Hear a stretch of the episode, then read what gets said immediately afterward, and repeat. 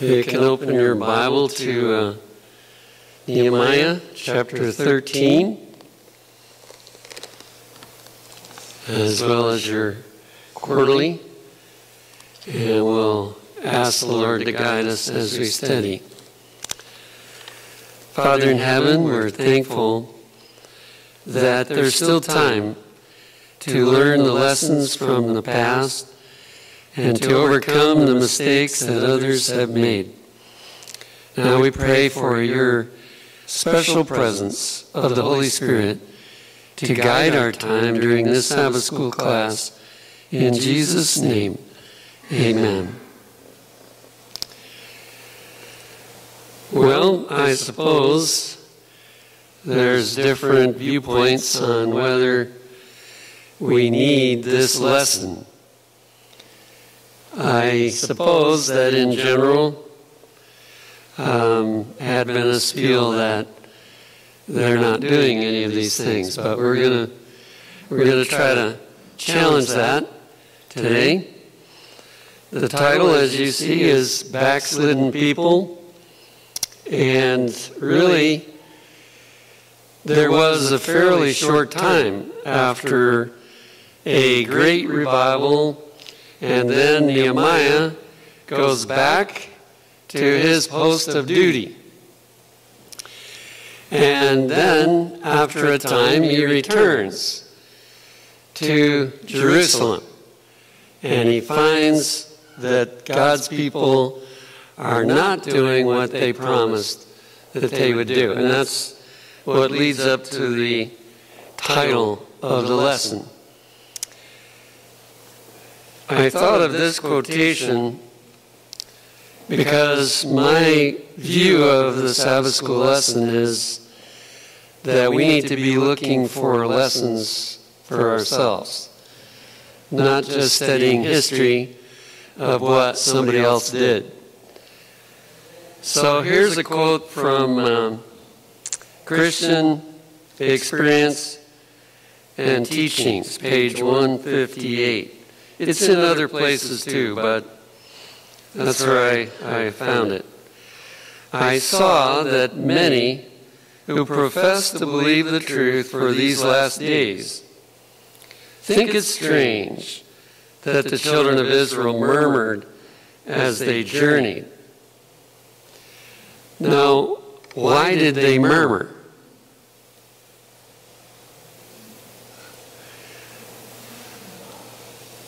Yes, that's all true. But there's something more basic. Why do we usually complain? okay, we don't like what God asked us to do, right? So we complain. And so what caused them to murmur so much was that they didn't like what God was telling them to do where he was telling them to go, and so they complained.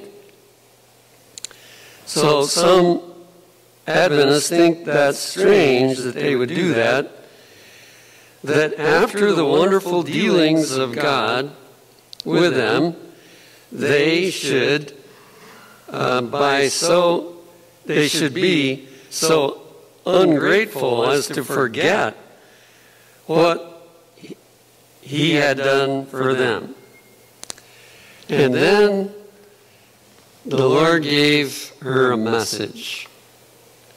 Said the angel, Ye have done worse than they. Whew. So, while it is a horrible history about the children of Israel, Seventh day Adventists have done worse than they. Exactly. It's not that we did more gross things. You know, I mean, they did some pretty gross things. They offered their children as human sacrifice. They uh, did all kinds of terrible things. We, we haven't done so many gross things. But in connection to how much we've been blessed with light, we have complained more than what they did. And so it's very likely that we also are in a backslidden condition. So we want to investigate that here this morning. And I think the chapter gives a pretty good outline, so I'm going to follow the chapter and, you know, uh, we'll refer to some of the days, but. So look at chapter 13, and we'll start with verse 1. On that day, they read in the book of Moses, which, of course, is the Bible, in the audience of the people and therein was found written that the Ammonite and the Moabite should not come into the congregation of God for how long? Forever. Because, gives the reason why. Because they meant not the children of Israel with bread and with water. So you remember, as they were approaching the uh, river because they were going to have to cross over and go up the, uh, yeah, the uh, western side, I guess it was, of Jordan. There were two nations that God didn't want them to wipe out yet. And so they sent a request. Let us pass through your land. We'll stay on the highway. We won't bother anybody. If we need water, we'll buy it from you. If we need food, we'll buy it from you. We'll just walk right down the highway and, and pass you. And they said, No way, you're not coming through our land. Then Moab did something more, but hired Balaam against them, that he should curse them. Howbeit, our God turned the curse into a blessing. Now that's that's a wonderful uh, lesson, isn't it? Can anybody really curse us? Not really. They can try. but if God is for us, who can be against us, right? You got a thought? Yeah, as long as we're seeking to follow God's way. Now it came to pass when they had heard the law that they separated from Israel all the mixed multitude. So they had Moabites, they had Ammonites, and others that had uh, married into the Jewish faith. And then it tells us about one of them. And before this, Eliashib the priest having the oversight of the chamber of the house of our God, was allied unto who? Now, why was that a bad thing? Absolutely. You remember in a previous lesson, he had made fun of their attempts to rebuild the wall. He had tried everything at his hand to stop them from doing it, but they were, he was unable to do that. And now, who is it that married into his family? A relative of the high priest. Wow. Now, do we have any problem in the Adventist church of people doing this? You think we have quite a bit? What, what is actually going on that you would feel is a parallel to this? Yes.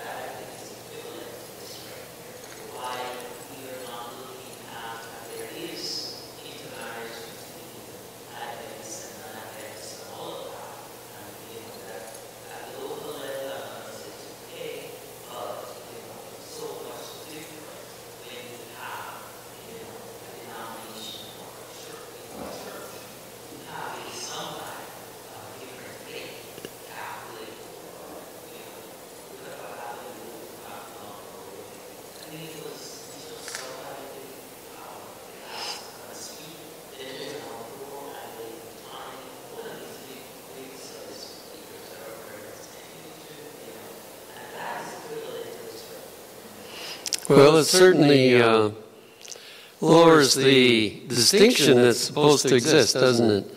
And it gives the idea that, well, we're just, you know, like, like everybody else, and we can just uh, go ahead and intermarry with others. Anything else that you've uh, seen that is causing this problem? Yes.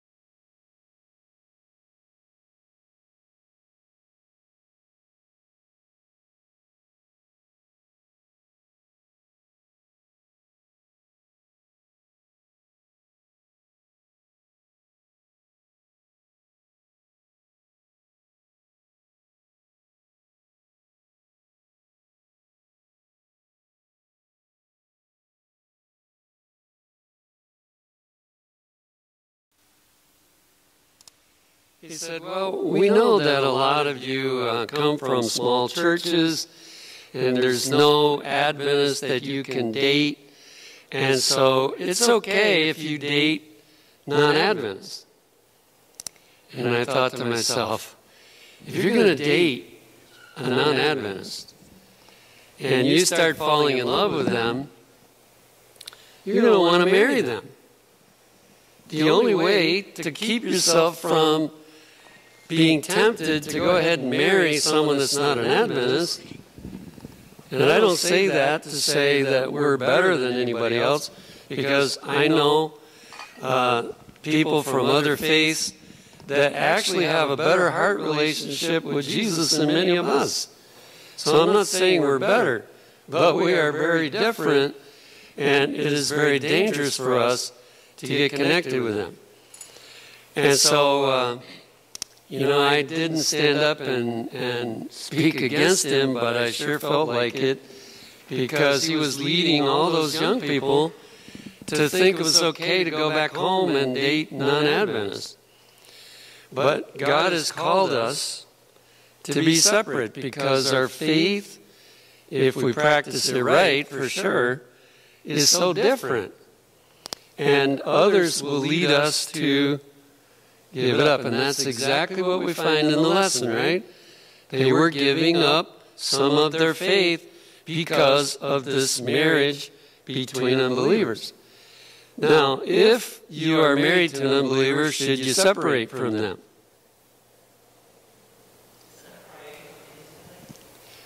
No.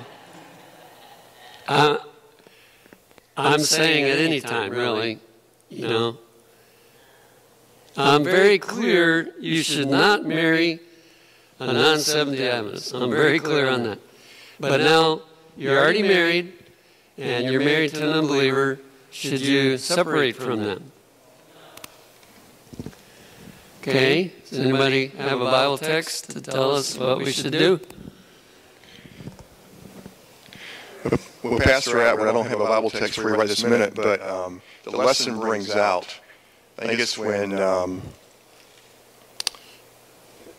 when Nehemiah goes back in there and and starts to basically um, right the ship, so to speak. There were some that had been that married into into heathen families or whatever, and he specifically told them to, to basically dis, disengage their marriage.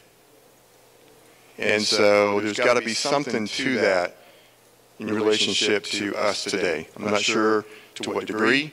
I'm not sure how that goes about, but I think there's something in there. Okay. Any other? Yes.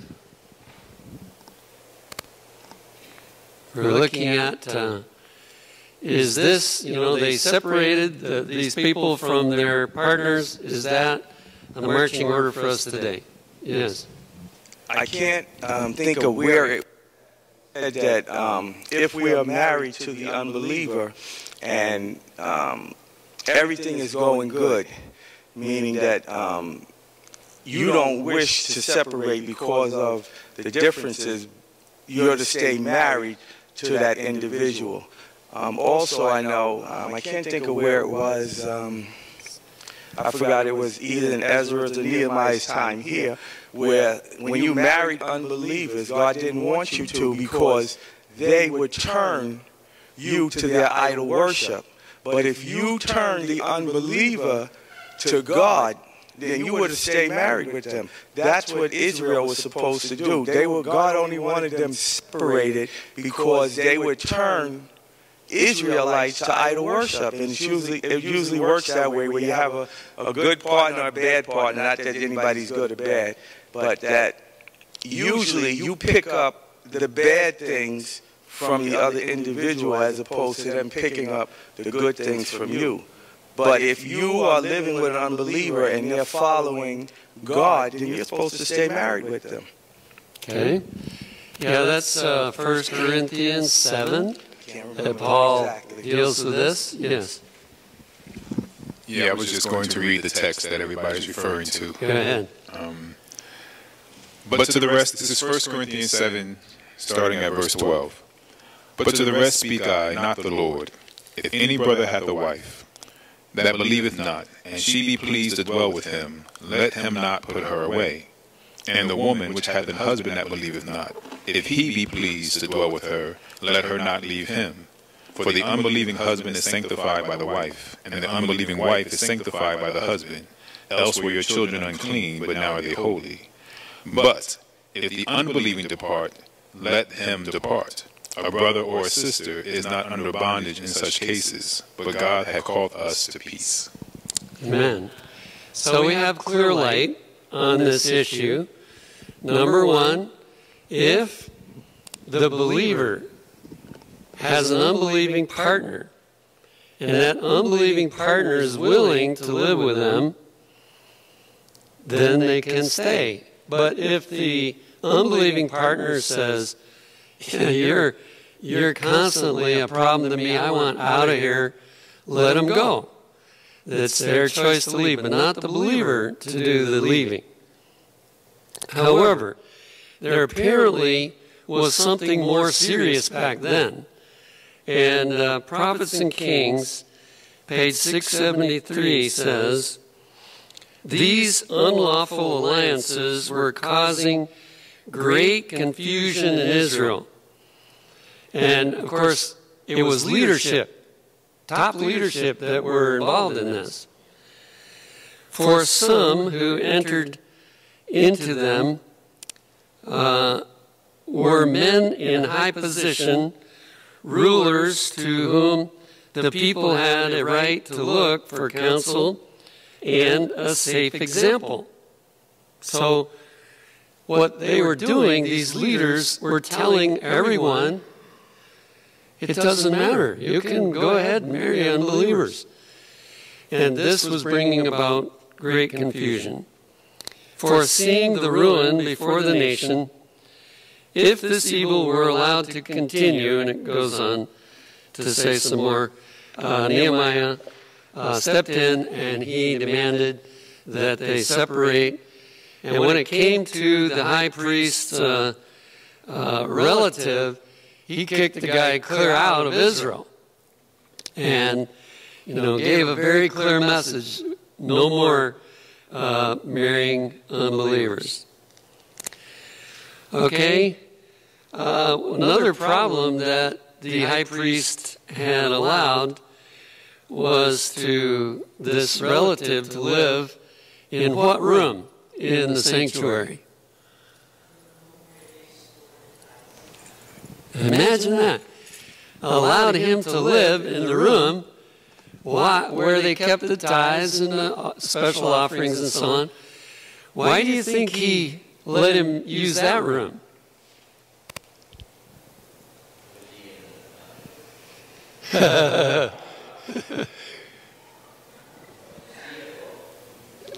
because the tithe had stopped coming in. They didn't need the room anymore. People had quit giving their tithes and offerings. So, verse 5 it says, And he had prepared for him a great chamber, where aforetime they laid the meat offerings, the frankincense, and the vessels, and the tithes of the corn, the new wine, and the oil, which was commanded to be given to the Levites and the singers, and the porters, and the offerings of the priests. But in all this time was I was not I at Jerusalem, for in the two and thirtieth year of Artaxerxes king of Babylon came I unto the king, and after certain days obtained I leave of the king. And I came to Jerusalem and understood of the evil that Eliashib did for Tobiah in preparing him a chamber in the coast courts of the house of God. And it grieved me sore. Therefore, I cast forth. Wow. Nehemiah was a man of action, right? He threw out everything that was in that room. I cast forth all the household stuff of Tobiah out of the chamber. Then I commanded and they cleansed the chambers, and thither brought I again the vessels of the house of God with the meat offering and the frankincense. Now, then the chapter goes into the next problem that they had, verse 10. And I perceived that the portions of the Levites had not been given them, for the Levites and the singers that did the work were fled everyone to his field.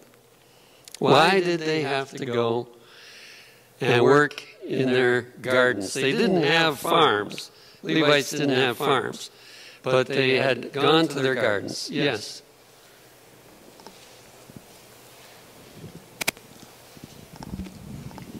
I think the reason why they did because the time wasn't coming in, so they had to go and work. All right. Did you have another thought? Okay. So, unfortunately, the tithe was being diverted. Do we have a problem in the Adventist Church with this? What, what are you aware of as far as the problem in the Adventist Church? Yes. Uh, he has the mic. We'll let him, then you can go. God says that we're to bring all the tithe into the storehouse, that there's room enough for him to do the work. And we see um, in the church today where we don't have the tithes in here where we can do all the ministries that we need to do. Because people are holding back or people are worrying about their own issues rather than taking care of what God wants us to take care of and understanding that when we do what God tells us to do, that God will provide for us everything that we have need of. But we're fearful that I won't have this or I won't have that, or we're selfish, where we don't give according to how God has blessed us. We're holding back. And when we hold back, we, we hold back the blessings of God on us. Mm-hmm. Okay, and then up here.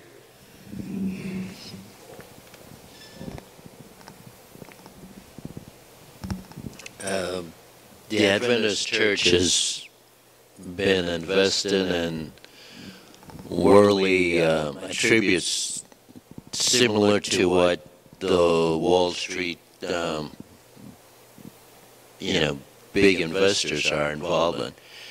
So from a from a, a standpoint from the you know the executive body, they're doing investments that are not um, pleasing. Okay. That, I think, has a tendency to cause people to be tempted to withhold when they hear things like that. Yes. Yeah, but I think there has been a shift, though, because if we um, realize, I think it was 2008, Um, no, there was a little crash before 2008 where the Adventist Church, I know in Florida, lost millions of dollars because of investment. And I think the shift from the General Conference down is that they don't do that anymore. So if there is investment by the, by the individual conference into um, stocks and bonds, so to speak, I think they do more investment in real estate and things that are more stable, but not so much into the stocks and bonds anymore. Yeah, but it still goes on. It still goes on. Yeah, because it's uh, kind of an individual situation how they want to to try to do it. You know, if you give them money that they can't spend, they got to do something with it. And people give lots of money with the idea that if I need it later, I'll get it back. Well, they've got to invest that somewhere, and unfortunately, some of the investments are not, you know, as safe. They try their best to make it as safe as possible, but they're they're not 100% safe. Someone else had a comment? Well, here's one effect that I see happening uh, in this country, and that is that many conferences are cutting back on pastors or refraining from hiring pastors. Do you think that's an indication that not everybody's being faithful with their tithe? Absolutely. Absolutely. Another indicator that I have learned about is that the North American division is more or less demanding to cut back on their contribution to the General Conference. For many years, they have given 6% to the General Conference because the world field has been developed largely from America. And so we footed a bigger part of the bill.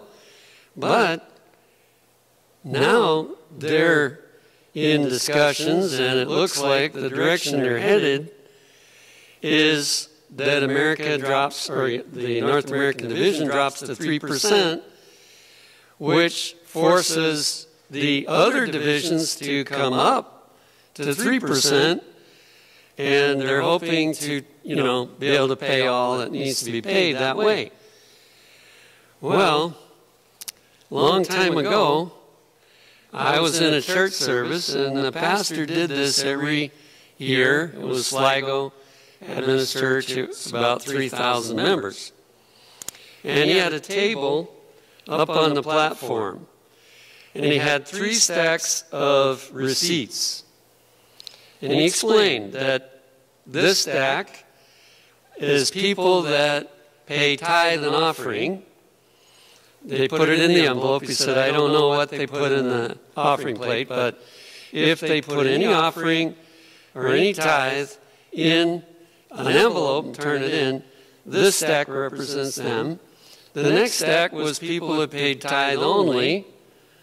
And of course, he had no way of knowing whether they paid an honest tithe or not. And the third stack is made up of people who hadn't given a thing except maybe what they put in the offering plate. And the first time he gave that uh, sermon, I was shocked because the biggest stack was people hadn't given anything. And even when he put the tithe group only with the tithe and offering group, it still was smaller than the people that didn't give anything. So, what this tells me is that we have a huge problem, just like they did back then. If we were all in this division giving a faithful tithe, they would be putting on more ministers, and they would not be complaining about the 6% that they turn over to the General Conference. So we do, I believe, have a very serious situation, and how are we going to get it turned around? Nehemiah was blessed. Oh, that that could happen today. Verse 11 Then contended I with the rulers and said, Why is the house of God forsaken? And I gathered them together and set them in their place, then brought all Judah the tithe of the corn and the new wine and the oil unto the treasuries. And he had to appoint, I won't read all those verses, but he had to appoint people that he could trust to make sure that it got where it was supposed to be and things uh, greatly improved. Now, what are some of the excuses you've heard for people that either cut back on their tithe or they quit paying tithe? You heard any? Okay, they complain about what the conference is doing with it. And also, right, is um, what the what the conference is because what he did was he correct the problem. This is what I see that Nehemiah did is he correct the problem. And if you're saying that money is going to um, to invest in, in like different real estate, and our money really shouldn't be going for investing. It should be going to the Levites because they need that money to live and to be sustained. And so I think you know maybe a smaller portion should be used for that. But just to take the money and just do investments and then tell the people that they're not giving enough.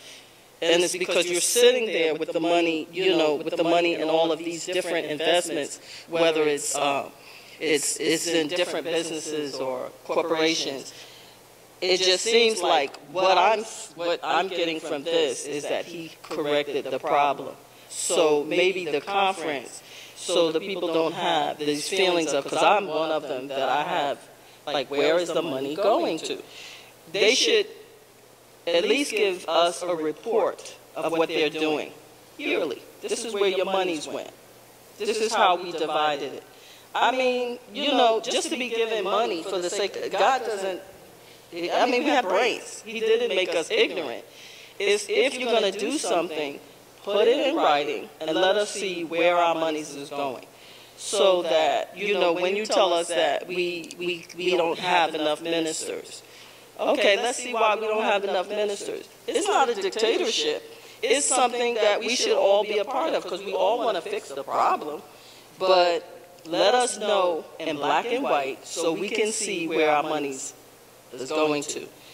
What I love about Nehemiah, maybe he was a very strong personality, but he went and he fixed the problem. The reason why the, the issue with the tithes is because the people, um, maybe the people became discouraged because of what, what was going on. You know, these people were um, exiled from their country for, for some time. So they had to be brought back into um, the correct way to do things my thing is with the conference is they say that they're the storehouse. Okay. If you're the storehouse, I don't see that biblically, but if you're the storehouse, then treat us, tell, let us know what businesses that you're invested in. You know, be, be transparent. And let us know what, what you're invested in. Let us know where our monies go so that we can see what we need to do and you, you know, and not centralize all our money into one location. We don't know what's going on. And I think that's what the problem is, is a lot of people feel disgruntled about where their monies is going. Okay, let me explain uh, a little bit of background. As far as I'm aware, uh, tithe money does not get invested in land or uh, you know, other things. They have a formula. When you turn in your tithe, it goes first to the conference, and they have a formula that they work on. Some of the tithe is allowed to stay to pay the pastors of that conference. Some of it goes to the union to pay the pastors in the union, and some goes on to the GC. So, uh, you know, I don't know everything about the system, but in general, I can say none of that is invested in land or stocks. The part that gets invested in stocks and land is when you give the conference an annuity, or they give you an annuity. You give them $30,000, but you say, as long as I live, I have the right to ask for it back. that forces them to invest it somewhere.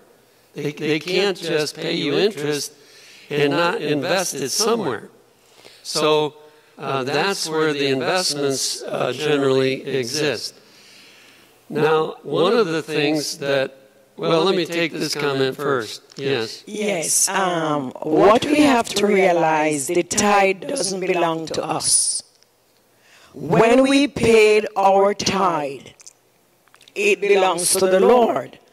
And whatever conference want to do, it is on their head, as long as you do what God says. Very well said. I believe that's really the issue, is that, first of all, the tithe money is not ours. And if you study, you can't put it for anything else. That's the only thing you can put it for. And so we give the tithe now. If it is misspent, it is on their conscience and on their responsibility, not ours. Yes. Yeah, you, you, you both have said most of what I wanted to say.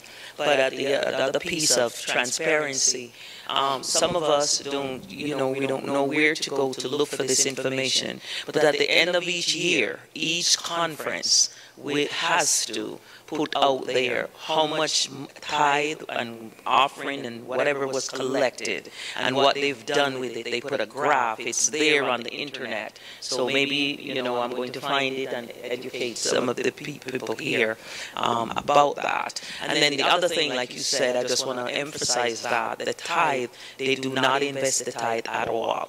A lot of people, you know, if I, let's say I want to be generous to the Seventh-day Adventist um, church and conferences, when I die, I could put in my will that everything that I have goes to them. You know, those are the kind of monies that they say, and you talk about annuity and all of that. Those are the kind of money, anything that they get in as offering, which may seem like it's not much, but it adds up to quite a bit over time. Those are the monies that they invest and, you know, and use. Yes, thank you. Now, there are some other things I've heard that uh, affect people's giving. What, by the way, what time do we stop with this? 11, okay. Um, well, here's some ministers that I, I can't support. They, uh, they promote rock music and they uh, do various things, and I don't want my tithe going to them, so I'm going to withhold my tithe. That is not wise either because there are other really good ministers out there. How do we know which ones get our tithe? Isn't God big enough to send your tithe to the right pastor? And if he doesn't do that, it's his business, right? Which pastor gets your tithe? So, yeah. So I don't think we should allow those kind of thoughts to dry up our tithe giving. And maybe one other factor is that some people are tempted to figure their tithe on the smallest, you know, that they can do without their conscience bothering them, rather than, you know, being generous with God. And that way we miss out on the Malachi blessing, you see. Because when we're generous with God, He's generous with us. We, my wife and I have tested this for probably 40 years or longer, and uh, the blessings are just abundant when we are faithful in paying our tithe. Well, since we have only 10 minutes left, let's go to the next subject, verse 15. In those days saw I in Judah some treading wine presses on the Sabbath, and bringing in sheaves, and leading asses, as also wine, grapes, and figs, and all manner of burdens, which they brought into Jerusalem on the Sabbath day. And I testified against them in the day wherein they sold victuals. So here they were. It was a regular work day. They were bringing things in, they were buying and selling, and so on. Do, do we get involved in any of this? If so, how? All right, that's a practice that's come in of late. I don't know, at least the last 20 years. People eating at a restaurant. I, I wouldn't want to say that uh, there could never be a situation where a person would have to do that. But certainly, we can plan so that we almost never would have to do that type of thing, right? You got to plan ahead. Any other things that you've seen where we might be slipping on our Sabbath keeping?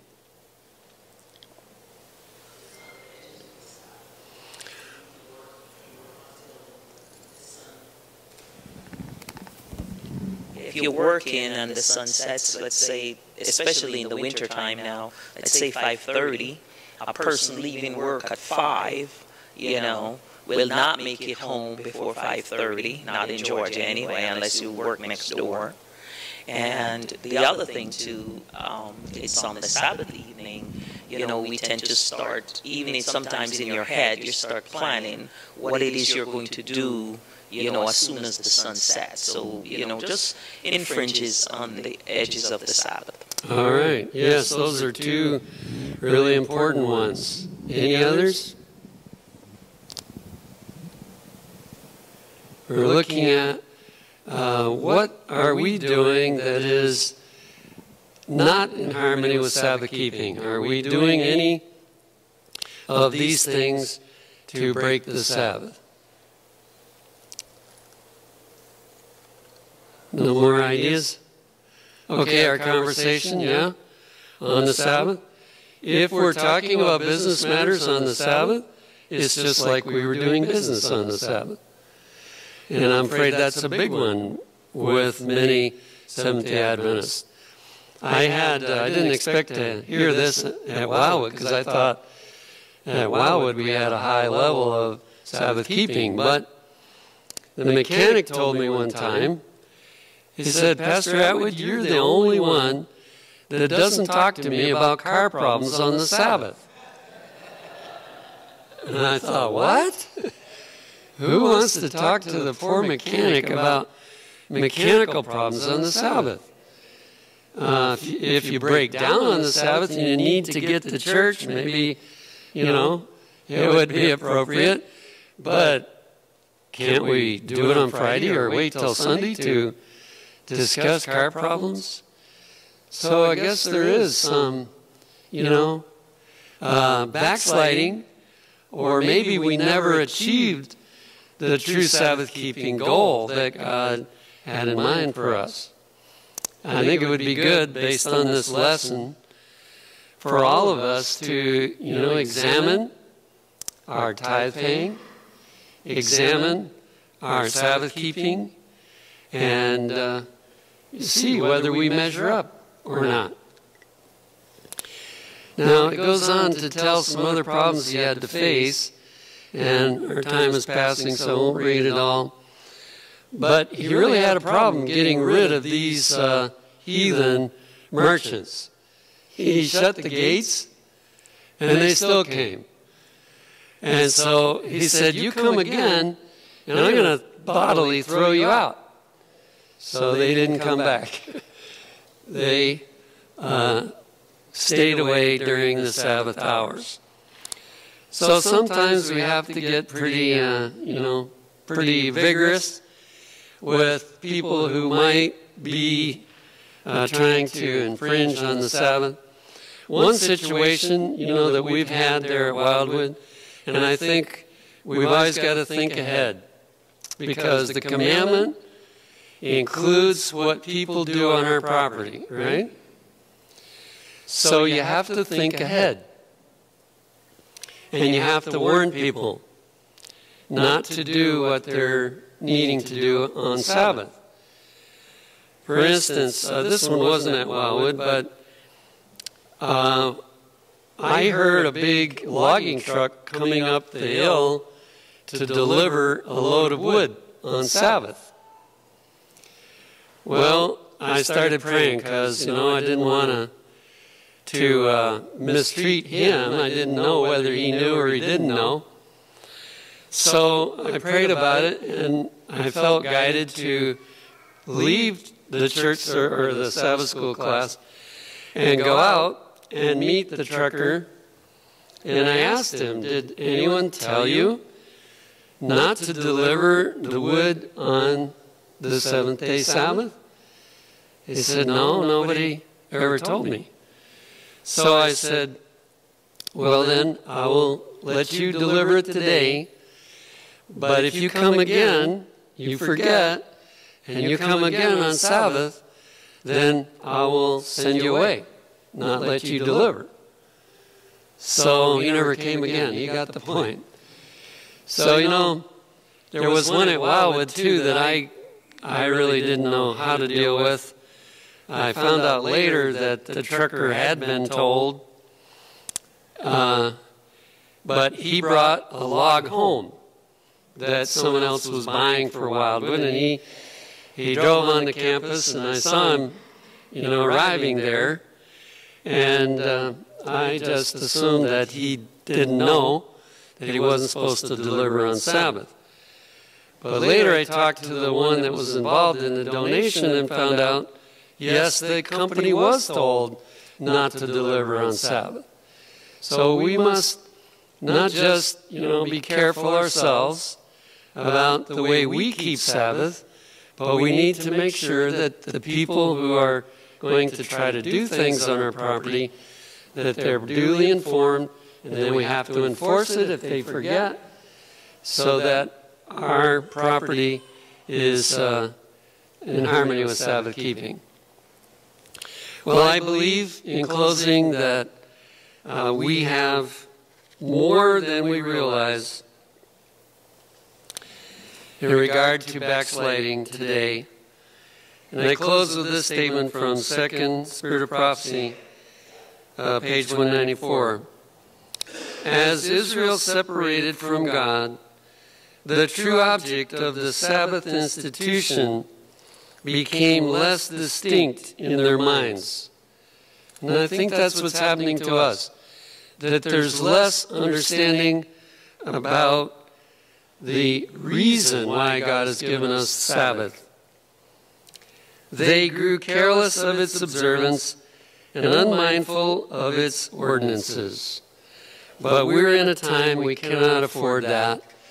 This is the time to have the best Sabbath keeping that's ever existed in Bible times. Best. And we must be reading and bringing our Sabbath keeping up to what it should be, and also uh, our tithe paying and the giving of offerings, that we will be in full harmony with what God has said. You may be tested and think you cannot pay your bills, but God will find a way, if we are faithful, that you can take care of your needs.